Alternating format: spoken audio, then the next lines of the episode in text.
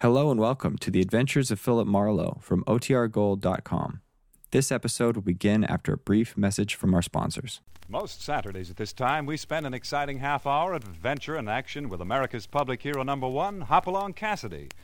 Well, even two fisted cowboys take summer vacations when they can, and Hoppy is no exception. But Hopalong and Topper will be back with us riding the CBS air trails again four weeks from tonight, September 22nd. Get this and get it straight. Crime is a sucker's road, and those who travel it wind up in the gut of the prison of the grave. There's no other end, but they never learn. From the pen of Raymond Chandler, outstanding author of crime fiction, comes his most famous character in The Adventures of Philip Marlowe.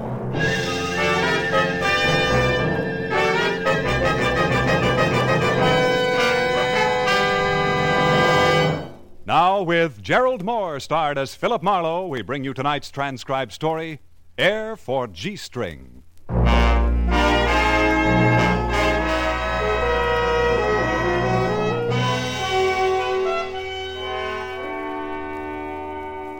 There's nothing really wrong with a hot summer. But if some sadist really wanted to bring out the worst in anybody, particularly me, after a steaming day, all he has to do is expose me to air conditioning. Take, for instance, the Broadview Hotel, which was on Olive Street in downtown L.A. It ground out alternating currents of cold air from what could laughingly be called the lobby.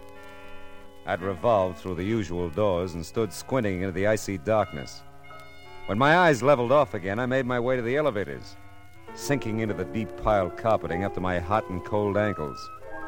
By the time I reached room 972, I was in the first stages of a chill. Yeah, air conditioning is a marvelous invention. It guarantees the summer cold for life.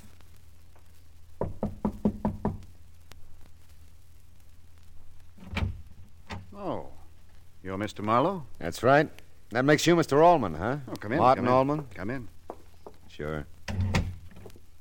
Yeah, you're nothing like I'd pictured you, Mr. Allman. Uh, sit down, please, Mr. Marlowe. Pictured me? I don't understand. Well, all my life I'd heard about Philadelphia lawyers. Somewhere along the line, I drew up a mental 8 by 10 of a. Yeah, well, it doesn't matter. You just don't look the prototype. Perhaps that's because I'm only a junior partner in the firm, Mr. Marlowe. Yeah, maybe that's it. You know, it's an odd thing about prototypes, Mr. Marlowe. They'll trick you. Oh? For example, I've always had the idea that men in your. Well, I'll call it a profession. That's nice of you. That men in your profession always wore trench coats. Yeah, well, that's because Bogart looks so good in them. yes. Well, about our business together. I'll be here in Los Angeles a few days representing the firm in a number of ways, but while I'm here, I hope to locate a man by the name of Buff Ryan. Did you say that first name was Buff? Yes, odd name, isn't it? Yeah. Uh, But that's beside the point. This Buff Ryan, it seems, has inherited a small amount of money from a maiden aunt who passed away some time ago in Philadelphia. Oh? According to our information, my firm is executor of her estate. uh, Mr. Ryan came west about a year ago, and until approximately six months ago, he could be reached at a Waring Street address in care of a C.A. Douglas. But our correspondence to him there has been returned, marked unknown at this address. That's the last record you have on him. huh? Yes, that's the last. We've written to this uh, C.A. Douglas, but received no answer from him. I've called him since I arrived in town. There's been no answer. Well, maybe they've both left town, moved away. Well, that's possible, of course, but uh, perhaps you'll find that out when you get to checking on Mr. Ryan. I see. Well, I'm to find him if I can and tell him about this inheritance, huh? By the way, how much is it? Five thousand dollars, just about Miss Leader's entire estate. Miss Leader sounds like a comment. Her full name, you may want that, was Julie Leader. Julie Leader. I'm sorry I can't show you a picture of Mr. Ryan. I'm expecting one to be sent out to me while I'm here. Expected it this morning, as a matter of fact. Yeah, well, maybe a description of him will do. Have you ever seen him? No, no. Uh, but we were able to find out that he's slightly less than six feet tall, light brown hair, straight, blue eyes, weighed about 180 pounds when he left Philadelphia a year ago. No distinguishing marks about him, according to our description. Oh, yes, and uh, he's about 35 years old. Well, that's pretty complete. Oh, uh, you better let me have the last address you have on Ryan, too. oh, of huh? course. Here. I've written it down for you with the phone number I've been calling. Mhm. I'll be handling most of my business affairs right here at the hotel, Mr. Marlowe. I'll appreciate it if you'll check in occasionally. Let me know your progress. Oh, sure, I'd be glad to. Say around 3 o'clock this afternoon? Okay, tell you everything I know about then. yeah, but then it might not be a thing. I know your reputation, Mr. Marlowe. You'll find him, I'm sure. Oh, don't get me wrong. If he's to be found, I'll probably find him. But I have missed, you know.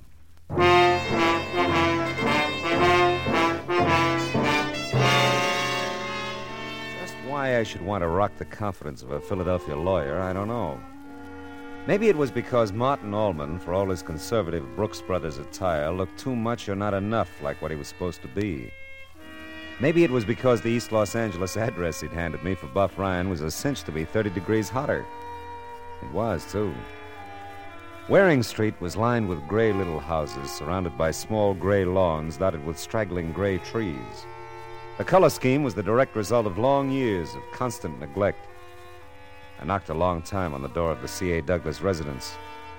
The porch was littered with old papers, an assortment of throwaways and leaves. The only response I got was from a scrawny cat, also gray, who leaped up on the porch rail to spit and yowl at me. I yowled back and walked off the porch in the general direction of my car. That's when I noticed a smaller, grayer house behind this one, on the same lot. And I thought I saw a curtain at the front window move slightly. The cat dogged my steps back to see.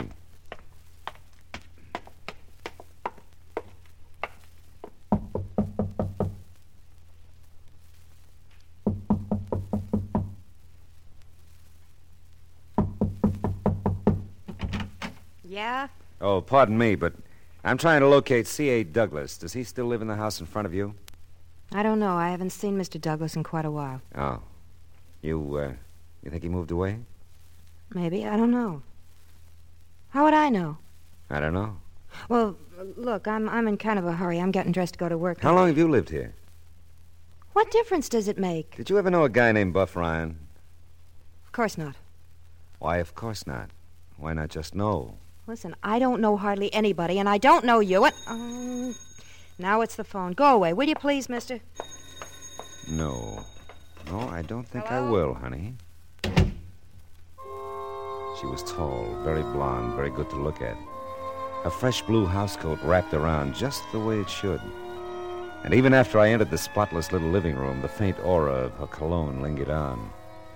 I couldn't tell anything about the phone conversation she was having in the next room, but I could tell a lot about her by the several scantily clad pictures of her that greeted me from various points of the room. Yeah, I could tell a lot about her. What's the idea? You just can't walk in here. Do you want me to call the police? Not especially.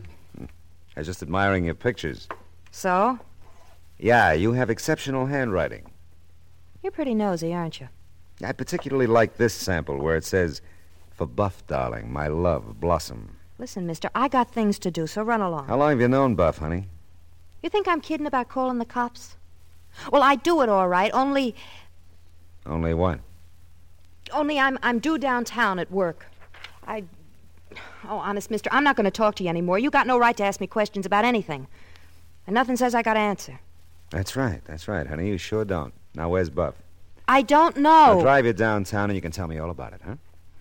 You're driving me nowhere but out of my mind. Now, look, I got good news for your boy. He'd want to see me. Get out. Okay, Blossom, okay. What time's your first show? Two o'clock. How did you know? Yeah, I read the papers. And occasionally I've been known to contribute to the cultural progress of Los Angeles. You know, save the burlesque houses. The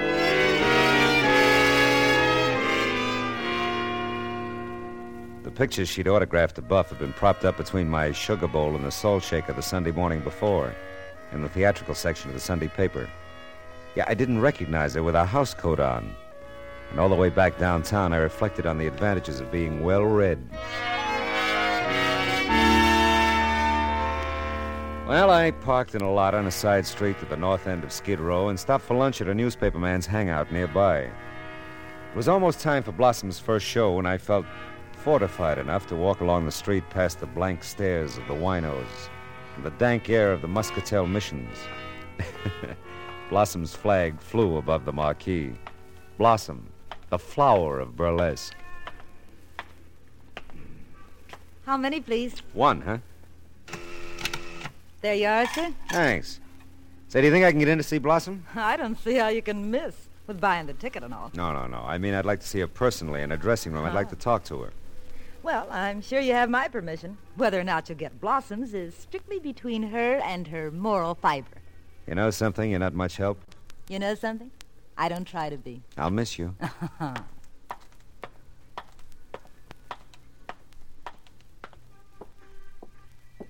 And here it is, your very last chance to call a great show.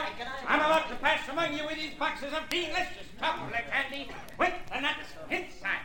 And don't forget with each and every purchase, I beg your pardon, sir. Yes, sir, thank you very much. With the purchase of every box of this delicious chocolate candy with the nuts inside, our very special offer, a gold watch with each and every purchase. He wasn't going to make a killing exactly. There weren't more than six guys in the place. I wandered down the side aisle toward a door to one side of the stage and pushed through it. I found myself on a dark, narrow catwalk of the hallway. Hey, the show's gonna be out front, Mac. You guys can't come back here. Well, this guy did. Where can I find Blossom? Uh, out front. About ten minutes. I'll wait for her back here, thanks. Look, I can make myself clear if I had got I wish you would. Your lighting system's very bad back here. The lights out front where it counts, Mac. Come on, get Take out Take it of easy, fella. This is business. I don't like being pushed. here. A lot can happen you won't like if you don't get out of here. You two, you're causing too much commotion. Now get out front where you belong. Yeah, yeah, that's a good idea. Now, look, I don't know who you are, well, but I can clear that up for you quick, friend. I'm the manager of this theater. Now run along like he Now, did. where can we talk? In your office? Why should I talk to you? Because I'm a booking agent. I want to talk to you about Blossom. She's booked. Okay, we'll talk about something else. Where's your office? Hey, now look, the show's starting. We can't stay back here. Follow me.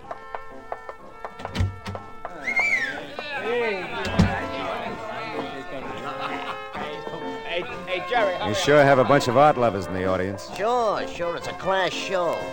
Come on, through this door. Now then, you're no booking agent, so what's on your mind? Blossom, and what's your name? Ballou, George Ballou. Why? Would it mean anything to you if I told you that Buff Ryan's Aunt Julie died in Philadelphia and left him 5,000 bucks? Wouldn't mean a thing. Wouldn't, huh? No. Mhm. That's funny. Because you're the first one who'd fit the picture. What picture?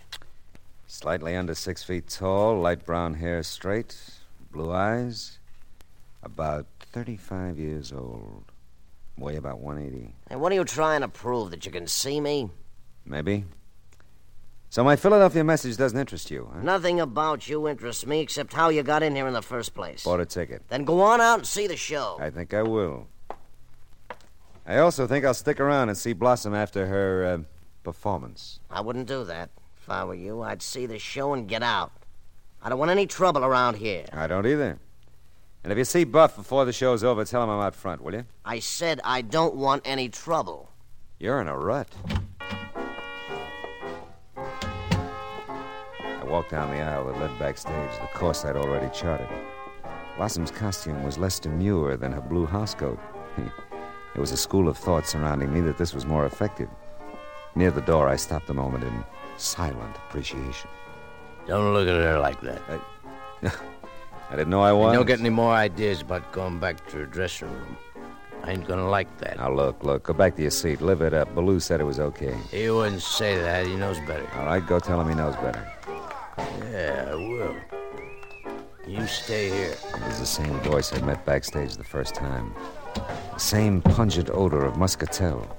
And before he'd lurched back up the aisle, I'd had a good look at a twisted face and a pair of watery blue eyes. Backstage, I waited for Blossom's act to conclude. It did.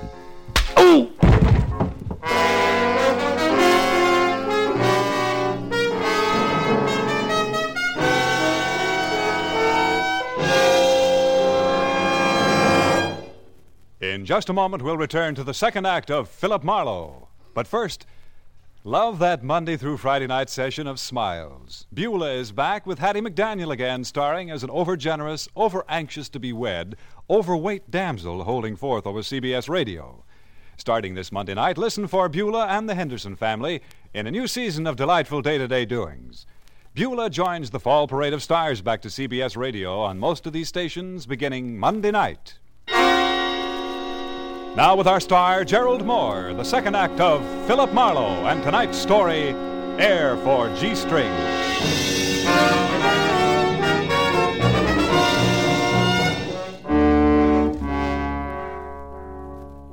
I couldn't have been out long.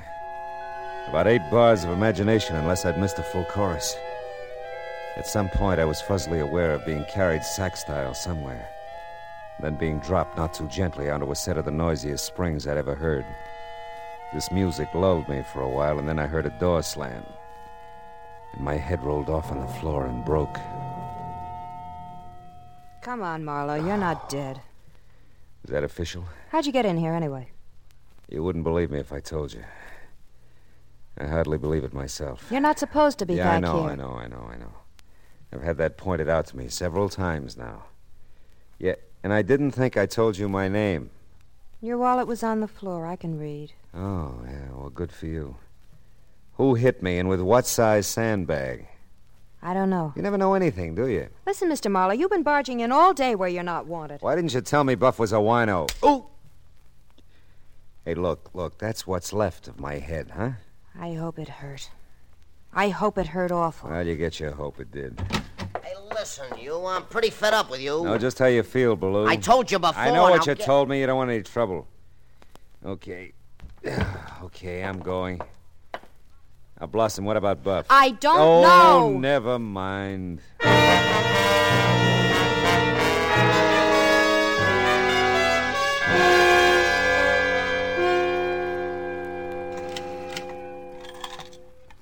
Now, don't tell me you want another ticket. Not me, kid. I've taken the cure. How is your moral fiber? hmm? Like Gibraltar. you know a guy named Buff Ryan? For free, I don't know my own mother. You don't, huh?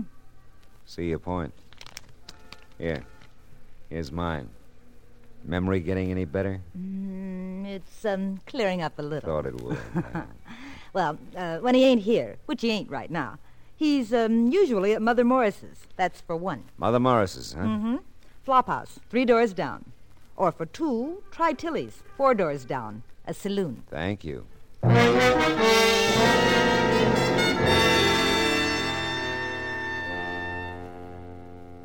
Mother Morris couldn't help me, lovable old lush that she was. And a penetrating search of the 25 cent bed she sold revealed a lot of things, but no Buff Ryan. Tilly's downstairs next door didn't look very promising at first, but that was before I saw the twisted face with the watery blue eyes at the far end of the bar. Beside him, the unofficial dean and philosopher of Skid Row, J. Fenton Prentice. I started toward them, but a cordon of winos surrounded me before I could reach him. That's him, Prentice. That's the one. Yeah, Prentice, I'm the one. Will you call the brothers here off, make 'em breathe in another direction, and let me talk to Buff? We're a close association here, Mr. Marlowe. Outsiders are not welcome. Oh, come on, Prentice. You know me well enough. Perhaps, Mr. Marlowe, but we know each other better. My associates and I. My young friend Buff here quite obviously does not wish to talk with you. We're merely respecting his wishes in our own way. Oh, come on. Look, this is cockeyed. Maybe this isn't the place to say it, but you've inherited money, Buff. That's all I came to tell you. Really? Yeah? Who died? Your Aunt Julie. Don't let him say any more, Prentice. Don't let him get to me. I gotta get out of here. If you gentlemen will restrain Mr. Marlowe. Buff, you crazy fool! Listen to me. There's a lawyer here from Philadelphia to see you. He's at the Broadview. Will you, for heaven's sake, get in touch with him? Listen to me. They will, son. They will. The lawyer's name is Martin Allman, you idiot. Go see him. Let go of me, you stupid dolts. Yeah. Thanks, Prentice. A nothing. Buff was nowhere to be seen when I hit the street. Didn't matter. It was three o'clock. I delivered my message from Martin Allman. Buff could take it from there. Now, I may be wrong, but most guys like to inherit dough. Still, you can never tell with a wino. And Buff was, as they say, bona fide. Martin Allman was glad to see me. That was a nice change of pace. I told him all I knew. Didn't take long. I'm afraid you've had quite a bad experience, Mr. Marlowe. I'm sorry. I'm sorry, too. Oh, by the way, this picture arrived. Special delivery from Philadelphia about an hour ago. Oh? Is uh, this the reluctant chap you tracked down? Let me see that. Oh, yeah, yeah, that's Buff, before Muscatel. Well, you've done a fine job, Mr. Marlowe. I made your check out for you. Thanks. So you're going to try to get in touch with Buff yourself? Perhaps. Not personally, of course. You're certain that Waring Street address, the little house in back, should reach him? Yeah, yeah. Or I suppose you could get in touch with him through Blossom at the Burlesque Theater. Mm-hmm. Well, we've done all we can for now. Unfortunately, I've been called back to Philadelphia. I'm taking a plane out in an hour. Well, what about Buff and the inheritance? Well, now that I know he can be reached, we'll mail it to him. After all, we can't force it on him, now can we, Mr. Marlowe? No. Doesn't look like we can. Yeah, well, he's all yours, Mr. Allman. Martin Allman seemed satisfied that we'd done our job. So I left wishing someone would come up to me and tell me Aunt What's Her Name had left me 5,000 clams. When I got back to my car, I had it all figured how I'd go home and forget what Martin had called quite a bad experience. One look inside my car told me it wasn't going to work out that way at all. You uh, weren't as long as I thought you'd be, Mr. Marlowe. How'd you get here from Skid Row, Prentice? Fly? I always taxi. How nice for you. After you left Tilly's, I fell to thinking, Mr. Marlowe. Quite a fall. It occurred to me that perhaps you were telling Buff the truth all the time. I was. That's not important now, is it? Oh, yes. I should say it's quite important. Really? You mustn't be too hard on Buff, Mr. Marlowe. He's like most men on the row. He probably has his reasons for running. Running from life, perhaps. Running from himself. Or others. Are you trying to tell me something, Prentice? Now, that would be presumptuous of me, Mr. Marlowe. Temper justice with mercy. That much I say to you. I tell you, Buff Ryan is running, and with reason.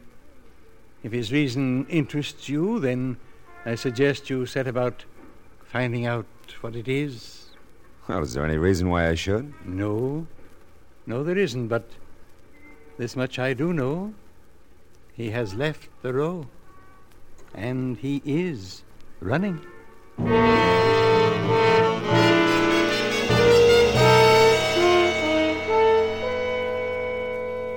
I saved J. Fenton Prentice's taxi fare back to what he affectionately referred to as the row. Yeah, he wouldn't have followed me if he hadn't wanted me to know something peculiar about Buff. And yet, his odd code kept him from telling me himself.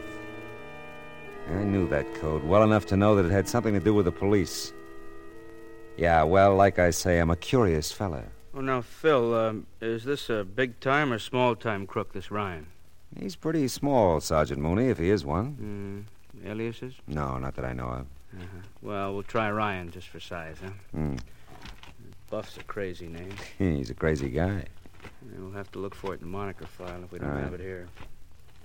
Uh, uh, hold it here. Uh, this your guy? Where? Oh, yeah. Yeah, yeah, yeah, that's it. Let's see that, will you? Take it out of there. Yeah. Let's see, not much of a record. Suspect, armed robbery charges dropped. Suspect, extortion charges dropped. I wonder why they bothered to take his picture. I don't know. Aliases, aliases. Buff Ragland, Bob Rutledge, C.A. Doug... C.A. Douglas. Hmm? Hello. What? Takes care of one question mark. Does it? Yeah, take my word for it, kid, it does. Let's see. Last question in connection with the slaying of Julie to Philadelphia. Wait a minute. Aunt Julie, holy smoke.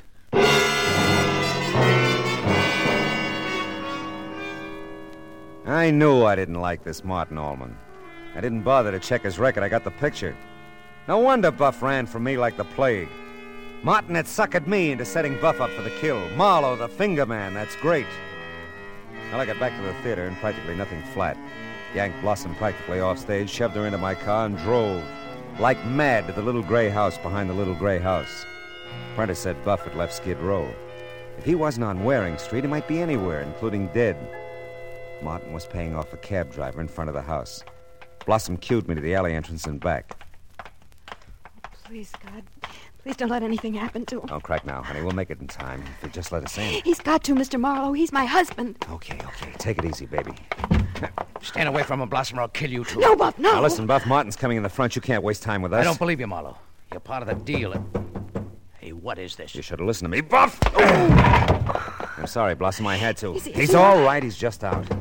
Now listen, you got to answer that front door. No. Answer it. I'll be right behind the door. He won't do anything to you. Just let him come in. But, but I'm afraid. So am I. Come on. Oh, how do you do? I was looking for a gentleman by the name of Buff Ryan. I'm an old friend of his. I understood he lived here. Yes. Yes, he does. Is he at home now? Yes. Won't you come in? Oh, thank you.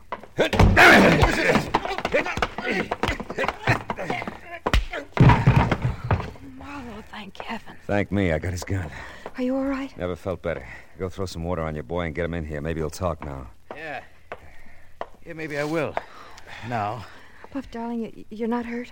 Not anymore, honey. I don't figure you, I guess, Marlowe. I thought you were on Martin's team. I was at first, when I thought the business about you inheriting the 5,000 bucks was legitimate. What's he got against you? I saw it too much once, about a year ago. I saw Martin kill Julie Leader. I was the only one who saw it. I knew he'd give me the same thing if he ever got the chance. He. he can't do that now, can he? Not if you'll talk. When we get the law here. Buff, why didn't you tell me? Silly question, honey. Sure, Marlowe. Call the law. It'll be almost a pleasure to talk.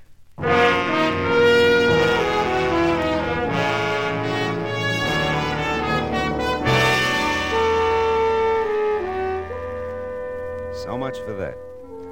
Buff and Blossom are doing fine. Every once in a while, we sit in the third row and yell, down in front. Yeah, he's got a good job now. And soon they'll have enough for the traditional vine covered respectability. Oh, by the way, he's taken to wearing Brooks Brothers type suits. You know what? He looks just like a Philadelphia lawyer. How do you like that?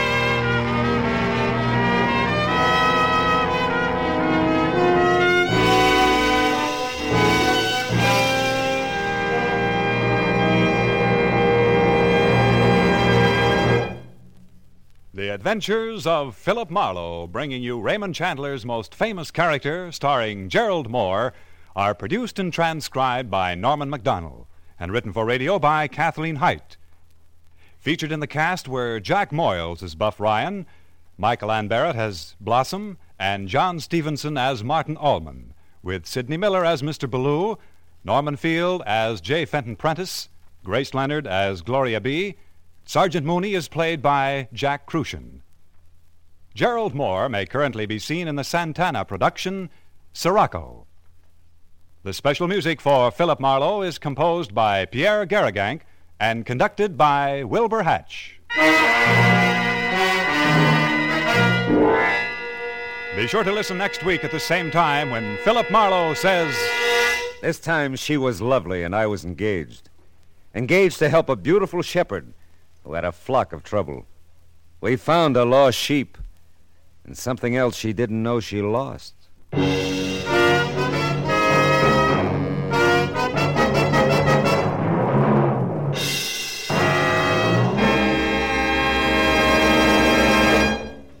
This coming Monday night, keep the evening free because the great fall parade of stars and shows back to CBS Radio will begin in earnest. Enjoy suspense moving into Monday evening, raising the curtain with William Holden in the leading role of a brand new spine tingler. Enjoy Lux Radio Theater's The Mudlark, starring Irene Dunne and Sir Cedric Hardwicke. Enjoy the Bob Hawk Show back in business with $3,000 to start the season's Quiz Bang fun. Yes, they're all coming back to CBS Radio this Monday night. Yours on most of these same CBS stations. Today, with the country rising to meet the challenge of aggression, the Red Cross has been asked by the government to undertake tremendous tasks. By giving generously to the Red Cross, you'll help mobilize for the defense of your families, your community, and the nation. Give as much as you can today. Clarence Cassell speaking. This is the CBS Radio Network.